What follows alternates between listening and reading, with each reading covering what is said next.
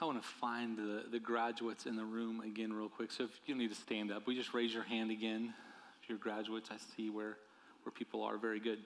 Um, I just want you to contemplate a question uh, for the next few moments. Uh, if you've just graduated high school or college, what is it, uh, if you were to paint or to sketch a picture of the life you deeply crave and the life you desire, what would that painting look like? I just want you to think about that, and, I think the rest of us can think about that alongside them, whether we're parents of the graduates and maybe we have dreams and desires for our children as they embark on this next season of life. Uh, but even for each of us, what is it that we deeply crave? Like if you were to paint a picture that would have the qualities of the life that you deeply crave, that you long for, like, like what would be in there? I think that for many of us, um, that painting would include the colors of love. Uh, we want to experience love not, not in uh, maybe the shallow iterations we sometimes experience in our life today, but a love that goes much deeper than physical touch or uh, a word. A love that probably is characterized by patience and, and kindness. A love that's characterized by faithfulness, a love that's characterized by um, not boasting or being proud or being rude, a, a, love that's not characterized by envy, a love that doesn't keep a record of wrongs, a, a love that probably uh, rejoices in the truth, uh, a love that always trusts and always hopes and always perseveres. I'm guessing on your painting you'd have this pure form of love. You probably also would have a, a pure form of joy, a joy that transcends. Um, pleasure for momentary happiness, uh, a joy that transcends sorrow and suffering. You might have on that canvas not only love and joy, but, but peace. Not just the absence of conflict, that's nice, right? But this deeper sense of wholeness and wellness. Now, now how these things are expressed beyond that, you may not know. You not, may not know how to articulate. But I'm guessing on this canvas, you would, you would want to experience a life of love and joy and peace a life where you experience good things, a life that is characterized by people treating one another well, maybe with gentleness and kindness, a, a world that's characterized, a life that's characterized even by people being faithful to you and you being faithful to them. And I'm guessing even the colors of this canvas would include uh, maybe just some diligence. Maybe we would call it self control, where you are intentional about what you do and you hope others are intentional about their actions toward you. I would bet if you were to paint a canvas, it would include the love, the joy, the peace, the patience, the kindness, the goodness, the gentleness, the faithfulness, the self control. And yet, as much as that resonates with us as people, as much as we would paint this life and says, This is what I want to experience in this world, it seems as though there are other forces that are opposed to that experience. And so as much as we crave that, as much as we want that, the reality is is that we wake up in a world each day and we're reminded of the brokenness. And sometimes the reminders of that brokenness, the reminders of that depravity, the reminders of, of, of the opposition against us are so much that it leaves us in silence and sometimes even in tears and so, even as we celebrate you as graduates, even as we, we look out and we say, Congratulations, you have finished this great milestone, you're on to the next one, whatever that may be. I know that many of you do it with a heaviness in your heart. You do it with a heaviness because you look out at a world and you wonder, What's it going to be like? We look at what happened in Texas this week and we see that 19 children are gone and two teachers, and we're like, This is the world? I crave the love, I crave the joy, I crave the peace, I crave the patience, the kindness, the goodness, the gentleness, the faithfulness, the self control. And, and, and this is what I have. And so we have this craving, and yet it seems like there are forces opposed to us. And so we're left in this wrestling, we're left in this battle of this is the life I crave, yet this is the life I experience. Why is it there's so much opposition to what you and I crave and what we long for? And then the wisest among us and the wisest watching online know that the reason why there's so much opposition is because there really is a force that's opposed to the very best of what you and I crave and what you and I long for. Jesus is teaching his uh, disciples and he's speaking about um, a thief. And he says that there's a thief who comes to steal and to kill and to destroy. This is John 10 10, by the way. There's a thief that comes to steal, kill, and destroy, but I have come that you might have life, and you might have life in all of its fullness. Life overflowing, life abundant, life at its best. And when I think of a life that's at its best, a life of fullness, I think of those things like perfect love and perfect peace and perfect joy and, and a perfect goodness and gentleness and faithfulness and self control. And, and if you've been journeying with Jesus for some time, you know that those colors on the canvas aren't original to me or to you, they come straight from God Himself. Galatians chapter 5, verses 22 through 23 tell us that the fruit of the Spirit, that life of fullness that God creates in us, is one characterized by love and joy and peace and patience and kindness, goodness, gentleness, faithfulness, and self control. And against those things, there is no law. This is what we crave. Who, who, who wants to stand in the way of that? The answer is there's an enemy who wants to stand in the way of that. Instead of giving life, he wants to destroy it. Instead of giving to you, he wants to steal from it. If you were to rewind before the fruit of the Spirit, you would see and read Paul writing about this opposition that stands against that which we ultimately desire and crave. He says the flesh desires what is contrary to the spirit. And he goes on to describe the life of the opposition. The acts of the flesh are obvious sexual immorality, impurity, debauchery, wild living, reckless living, idolatry, witchcraft, hatred, discord, jealousy, fits of rage, selfish ambition, dissensions, factions, envy, drunkenness, orgies, and the like. I would bet if you look to the world where there's an absence of the love and the joy and the peace and the patience and the kindness and the goodness and the gentleness and the faithfulness and the self control that we crave, if you find those places of pain that stand opposed to that, you will probably find one of these. If you were to look into that school in Texas, you would find a hatred that overtook someone and resulted in horrific acts of violence. And if you monitor your own life and the world around us, when we see those stories of brokenness in the headlines, the, the big, bold stories at the top of the feed and the little ones at the bottom of the feed, chances are those pain points come from here. There is this very real opposition to what we crave. We're told that this force, this enemy, this opposition has a name. Uh, the opposition goes by several names or descriptors in Scripture. Uh, we hear the opposition referred to as the enemy. Uh, the opposition referred to as the devil. In fact, 1 Peter chapter 5 verse 8 tells us that our enemy, the devil, prowls around like a roaring lion looking for someone to devour. He stalks and stands to pounce upon the life that we were created for and that God made us for.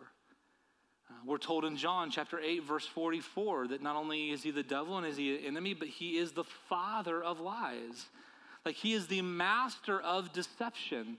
Uh, Paul writes in 2 Corinthians 11 14 that the enemy, the devil, masquerades as an angel of light. Perhaps you've seen a movie or you've read a book about a masquerade ball. And, and what do they do in a masquerade ball? People wear masks that keep you from seeing their true identity. And so the enemy, the devil, masquerades. He hides his true identity. He's a master manipulator, a master deceiver, one who is opposed to God's best for you. He doesn't want you to experience love and joy and peace and patience and kindness and and goodness and gentleness and faithfulness and self control. But he, he, he portrays himself as someone who will offer those things, but they're just really poor substitutes.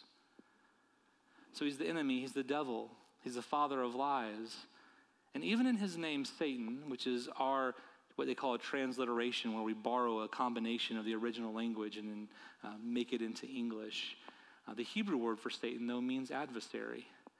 He's opposed He's opposed to what God wants for you. And so we look at this life, we look at this cravings that we have, the, the colors that we want to paint on our canvas as we map our life. And again, within those colors, there are details that are probably nuanced to you and your interests and your desires. But we, we look at what we desire, and we see this opposition that stands opposed. And it's because there is one who is opposed to the very best of what God intends for you as a human being in this world. And when you chart the story of humanity, When you read a portion of that story in Scripture, you see that at every turn, the enemy is opposed to God's best. It starts in the garden. God creates this perfect place, this wonderful place for his human beings, Adam and Eve. And as they're living in there, he gives them you know, these just very simple commands don't eat from this tree. If you do, you'll die. And when they get near that tree, the enemy, who is opposed to God, tries to convince them that God doesn't want what's best for them and tries to oppose the life that God intends. And if you read the rest of the story of humanity, both in Scripture and outside of Scripture, you'll see people who can't experience the very best of what God wants because there is someone opposed. That someone tempts and leads other peoples to join him in his work and it keeps people from experiencing the very best of what God intends. And so it shouldn't surprise us as we teach through Ezra and Nehemiah as God is trying to author this incredible comeback story in his people. This is an incredible work he's doing. It's part of his incredible rescue plan, his redemption plan. He's bringing his people back to Jerusalem. They'll reestablish themselves, we saw last week, so that eventually Jesus comes and he'll not only save God's people, but he'll save all people who will trust and follow him and believe in him and turn to him. And so, in this great work that God wants to do, it shouldn't surprise us that there is evidence of opposition. It shows up in both Ezra and Nehemiah. Uh, we're going to look mostly at Nehemiah today because it shows up in full force there um, on, on multiple pages in the first six chapters of the book. But as we look at that opposition, what we're going to see is that the enemy uses the same tactics, the same tactics he's used since the beginning the same tactics he used throughout the history of his people on into the New Testament, even some of the tactics he used when he tempted Jesus in the wilderness, the same tactics that even Paul writes about in Ephesians 6 when he talks about the battle that we're in. And it's the same tactics he uses to this day. And my hope is that as we just kind of blitz through Nehemiah a little bit, Nehemiah chapter 4 primarily, that you'll just get acquainted again with the strategies and the schemes and the tactics of our enemy, and that you'll get a plan for how to combat those, that you can experience this life that we crave of love, joy, peace, patience, kindness, goodness, gentleness, faithfulness, and self control. So if you have your Bibles, find Nehemiah um, chapter 4. As you're turning there, just to give you a brief history, uh, we're going to look first at verses 7 and 8. And we, I don't need the verses on the screen yet, but it will talk about some enemies of God's people. Those enemies that are going to be named, we're going to read about, uh, actually show up earlier in Nehemiah. So just to give you a little bit of history, Nehemiah chapter 2 uh, Nehemiah, you may recall, um, is burdened by the plight of Jerusalem and its people. He knows it's a city that should declare the glory of God, and it lies in ruins. And so he is motivated, he is stirred by God through prayer to do something on behalf of God and his people.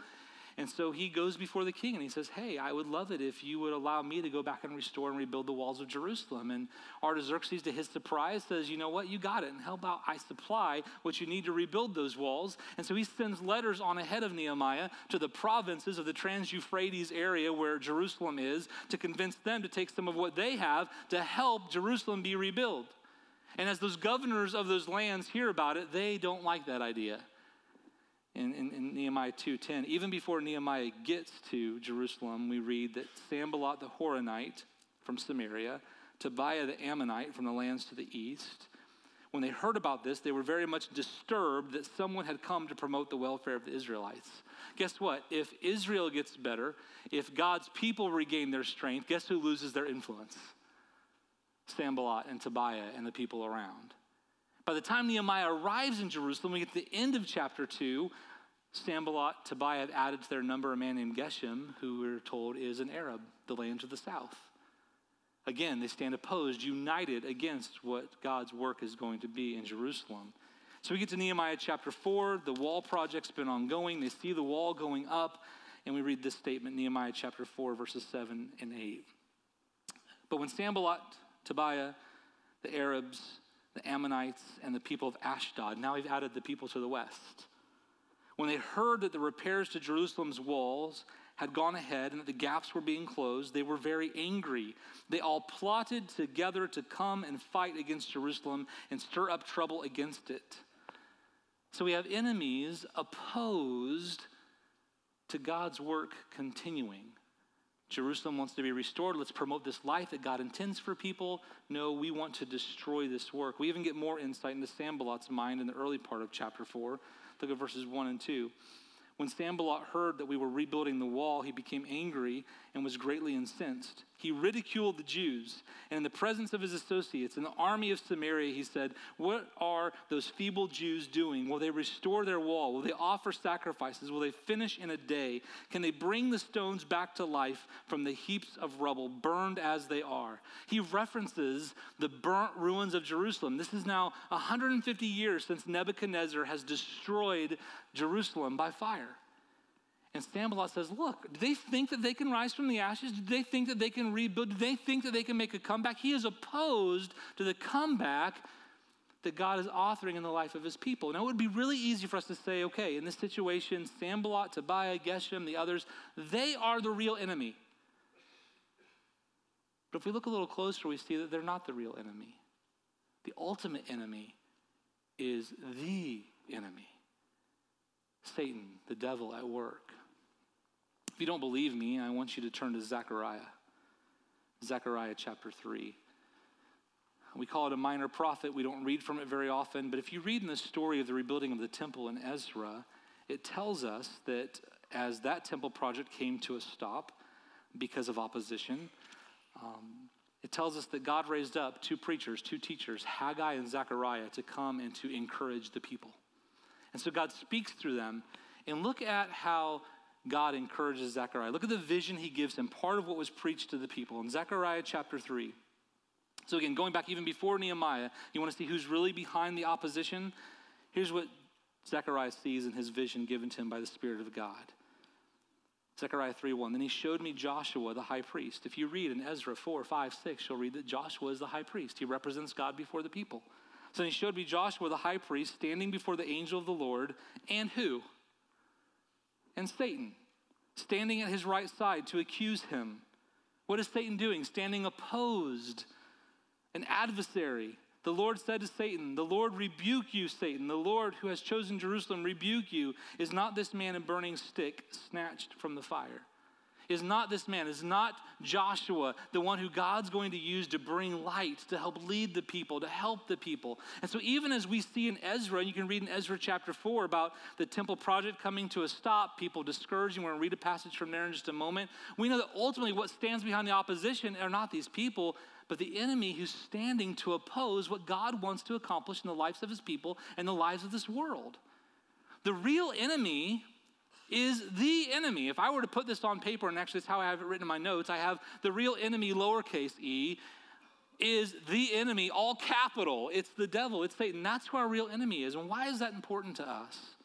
If you and I are, are, are, recognizing we're in this battle, there's a life that we crave characterized by things like love and joy and peace and patience and kindness, goodness, gentleness, faithfulness, self control, and, and all those things that resonate with our hearts and resonate with the heart of God. And yet we see a world and we experience it and we see that these things are, are really hard to come by and, and, and, and they're really difficult, we need to understand that this enemy is against that. And he'll use other people, he'll use the Sanballats, he'll use the Tobiahs, but the ultimate enemy is not Sanballat and Tobiah. When you face ridicule from people, when you face difficult people in your life who hurt you and discourage you and harm you, the real enemy is not them, it's the enemy. Don't believe me? What does Paul say in Ephesians chapter 6, verse 12? For our struggle is not against flesh and blood, but against who? Against the rulers and the principalities of darkness, the evil forces in the heavenly realms. Let me read it directly for you. It says, For our struggle is not against flesh and blood, but against the rulers, against the authorities, against the powers of this dark world, against the spiritual forces of evil in the heavenly realms. See, one of the enemy's greatest schemes is to get us distracted. He wants us to think it's that person, it's that political party, it's that candidate, it's that coworker who bothers you. But the real enemy is the enemy. He's the one that stands opposed to the work that God wants to do in you and through you and to keep you from experiencing all those things we've talked about that love, the joy, the peace, and so on. As we continue in Nehemiah 4, we see just three, I think, of the common tactics this real enemy uses. And they're not all of his tactics, they're not all of his schemes, they're not all of his strategies, but they're just, just a few. Uh, the first is that the enemy commonly uses discouragement to keep his people from continuing in God's work. If you look at Nehemiah 4, we're going to pick on Tobiah for a minute, verse 3. Says Tobiah the Ammonite, who was at his side, at the side of Sanballat, said, What they are building, even a fox climbing up on it, would break down their wall of stones. Um, this is essentially a your mama joke before there were your mama jokes, all right? So, so Tobiah looks at this wall that the people have been working really hard on. And he says that even if a fox, one of the most nimble, most elusive, most light footed creatures, were to jump on it, it would crumble and fall. Essentially, your wall is so jank that even a fox would knock it down, all right? He, he, he, taunts them, he, he discourages them. And the word discouragement is not used here, but that's what's happening. He's ridiculing the people. Why? Because if he can get them to say, you know what, yeah, we're doing a terrible job, then maybe they'll stop. And what happens later, if we were to look at verse 11, that they, they taunt them even more. Before they know it or see us, we will be right, be right there among them and we'll kill them. They're using their words to discourage them. In chapter 6, Sanballat and, and Geshem will write letters to Nehemiah using words to discourage. It's the same tactic that we see show up in Ezra, in Ezra chapter 4.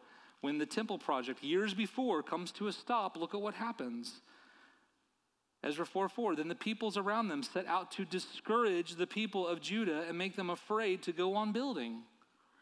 One of the ways they did, if you read on to verse 5, is that they bribed some of the officials to frustrate the plans. Hey, you know, you got to get your permit to build the temple. Let's, let's tell them that they don't have the right materials. Let's, I mean, that would be a modern day example. But the whole idea is that they're discouraging the people and they use words and they use actions.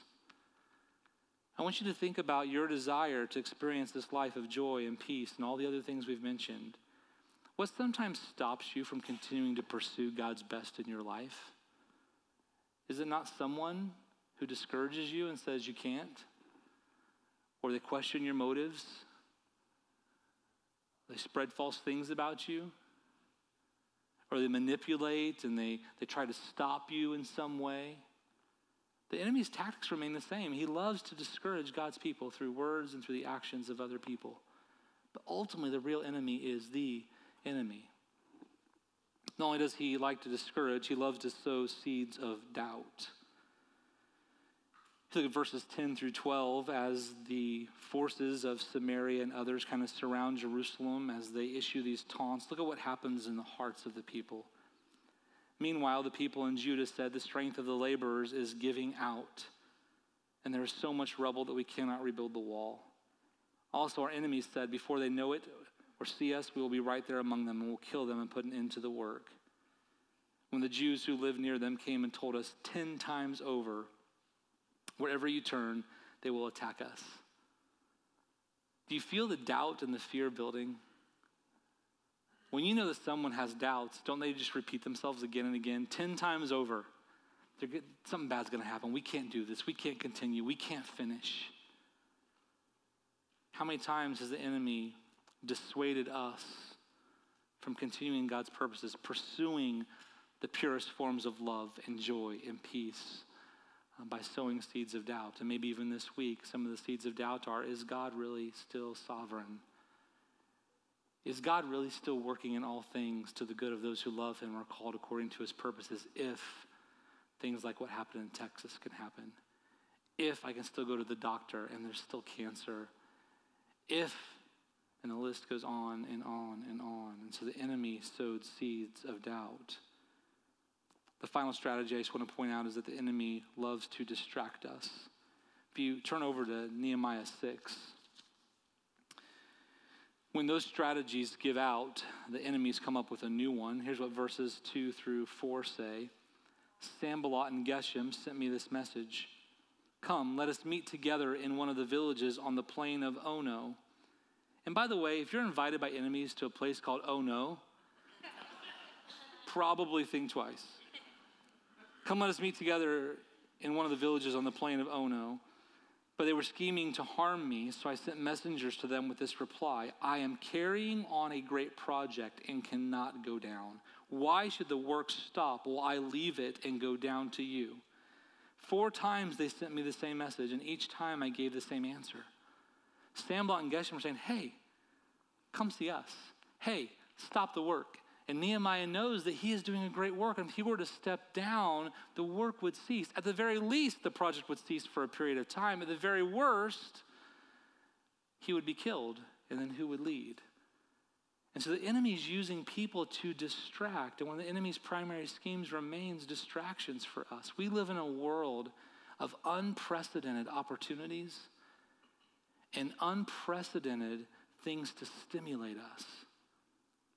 Think about the stimulants that are around text messages, notifications, new series to binge watch.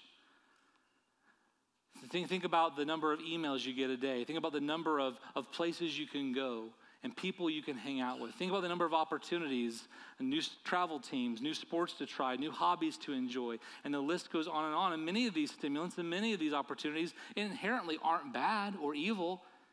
But what happens is we get so caught up in chasing the next thing and responding to the next thing. We go, go, go, and we do, do, do. And what happens is we lose sight of what matters most. We don't cultivate the inner restful spirit of resting in Christ and, and growing in Him. Our family right now is reading through a book called The Ruthless Elimination of Hurry. And as I was preparing for this, I was just reminded of these words, page 26 of the book. Here's, here's what it says Today, a number of historical circumstances are blindly flowing together and accidentally conspiring to produce a climate within which it is difficult not just to think about God or to pray, but simply to have an interior depth whatsoever. We, for every kind of reason, good and bad, are distracting ourselves into spiritual oblivion. It is not that we have anything against God, depth, and spirit. We would like these. It's just that we are habitually too preoccupied to have any of these show up on our radar screens. We are more busy than bad, more distracted than non spiritual, more interested in the movie theater, the sports stadium, and the shopping mall, and the fantasy life they produce in us than we are in church. Pathological busyness, distraction, and restlessness are major blocks today within our spiritual lives. One of the enemy's most common strategies remains if I can get people distracted, even by things that are good but are lesser than the best, uh, then perhaps people will stop pursuing the very best of what God has for them. And what we see in Nehemiah, just these simple strategies of discouragement and sowing seeds of doubt and distraction, we can look and we see they've been the strategies of the enemy since the beginning. The enemy in the garden. Did God really say? Seeds of doubt. Seeds of distraction. What about Jesus? The, the temptation in the wilderness. The enemy takes him to a high place and he says, Look, at all the kingdoms of the world, they can be yours if you will what? If you will bow down and worship me. Get captivated by what you can have and who you can be and lose sight of what God has called you to be. Seeds of discouragement. What about Elijah who goes up on the mountain and through faith calls down fire on the pagan offering? And then hours later is huddling underneath a scraggly bush, scared of the queen. Discouragement. And I would bet if you look at your life and the life that you dream of, the love, the joy, the peace, the patience, kindness, the goodness, the gentleness, the faithfulness, self control, and, and however that looks as you fulfill it in its purest forms for God, what so often keeps you from that is an enemy who is opposed. He discourages, he sows seeds of doubt, and he distracts. But if you look at Nehemiah, he overcomes. If you look at the, the people in Ezra, they still build the temple. How do they overcome? What is their plan to combat these common, effective strategies of the enemy? And for that, I just want to give you the word plan, and I want to walk you through it. If you look at Nehemiah chapter 4, you'll see when the enemies come at them, Nehemiah pauses and he comes up with a very specific plan. He actually has the workers divide into groups, they'll take shifts. He encourages those that are even working to have tools in one hand and weapons in another. He's intentional with his plan. But we see even more than that in the life of Nehemiah. He's intentional in how he approaches the opposition. The P in plan would be this prayer. We've already talked about prayer previously in this series, but if you look at Nehemiah at every turn, even in chapter 4, following verses 7 and 8, when Sanballat, Tobiah, the Arabs, the, the Ashdodites, when they come and they surround and they discourage and they threaten, what does verse 9 have? But we prayed. Again and again and again, we see Nehemiah turn to prayer to combat the opposition. What's prescribed for us in Ephesians as we look at the armor of God? If you look at Ephesians chapter 6, verse 18 following the description of the armor, he says, and pray in the Spirit on all occasions with all kinds of prayers and requests. With this in mind, be alert and always keep on praying for all the Lord's people. So, how do you combat? How do you stand up against the discouragement and the doubt and the distraction? We have to be people who pray. We have to use spiritual weapons to combat spiritual warfare. We have to pray. What's the L? We have to listen to God's words. If you look to Ezra, what allowed the people to overcome? They listened to Zechariah. They listened to Haggai. If you read the words of Zechariah, Zechariah chapter 4, where those famous words are, it's not by power or by might, but my spirit, says the Lord Almighty, which, by the way, is the same phrase that's translated Lord of heaven's armies. You look to Haggai, who is also prophesying. Haggai chapter 2, it tells us that the Lord of hosts will help you. It's the words that they listened, they could trust. What, what allows Nehemiah to stand firm and continue with the project, even in the face of opposition? He believes in what God has said. Do you remember what the sword is that we have in the armor of God? The sword of the Spirit, which is what? The Word of God. We need His words to combat the lies. Again, we need spiritual weapons to combat a spiritual war. There is opposition. If you want to combat the discouragement and the doubt and the distraction, remain in his promises. The A, anticipate the opposition. I think sometimes, because of the comforts we've been afforded in our country, um, we think that maybe there'll come a day when it just gets easy. Here's the story of God's people throughout history is that it's, it's never easy. If you're waiting for easy, if you're waiting for comfortable, it's not going to come this side of Christ's return. Jesus himself tells us that, John 16 33. In this world, you will have what? Trouble. But take heart. Why? Because he has overcome the world. I remember reading years ago as I was beginning ministry, and I would be just deflated when things would not go according to plan on a youth trip. A flat tire would occur, a, a kid would punch someone in the face. I'm like, why can't we just have a great trip? And, and I read in, in, Henry Cloud's book called Integrity, he says one of the ways that you can operate with more integrity and, and just kind of maintain who you know God wants you to be in the midst of crisis is that you have to anticipate that things will go wrong.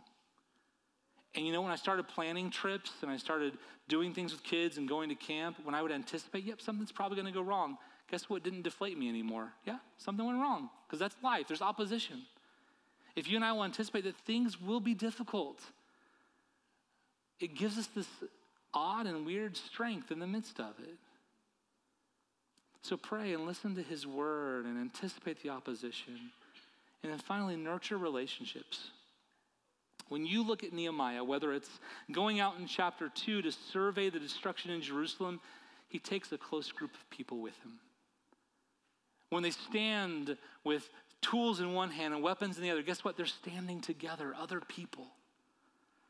In our independent country, we convince ourselves sometimes that we can follow God and we can pursue the very best that He has for us in isolation. And that is a lie from the father of lies.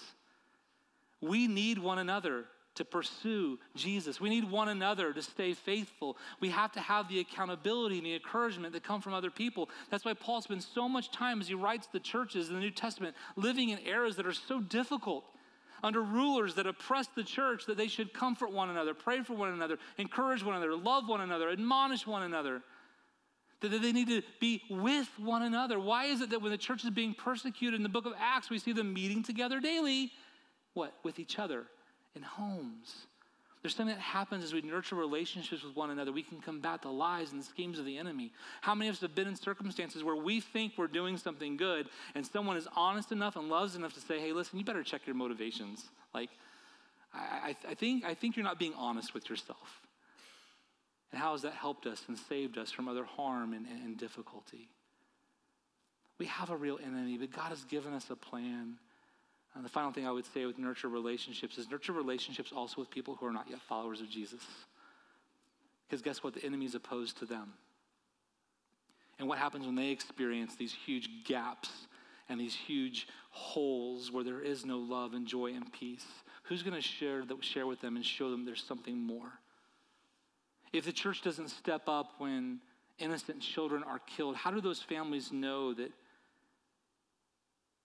there's enough hope to take a step forward one more day? See, knowing there's an enemy should be this call to disciples of Jesus to be serious about investing in the lives of other people to help them experience Him as well. Knowing that that enemy is real, but there's a God that's even greater. Our enemy's powerful.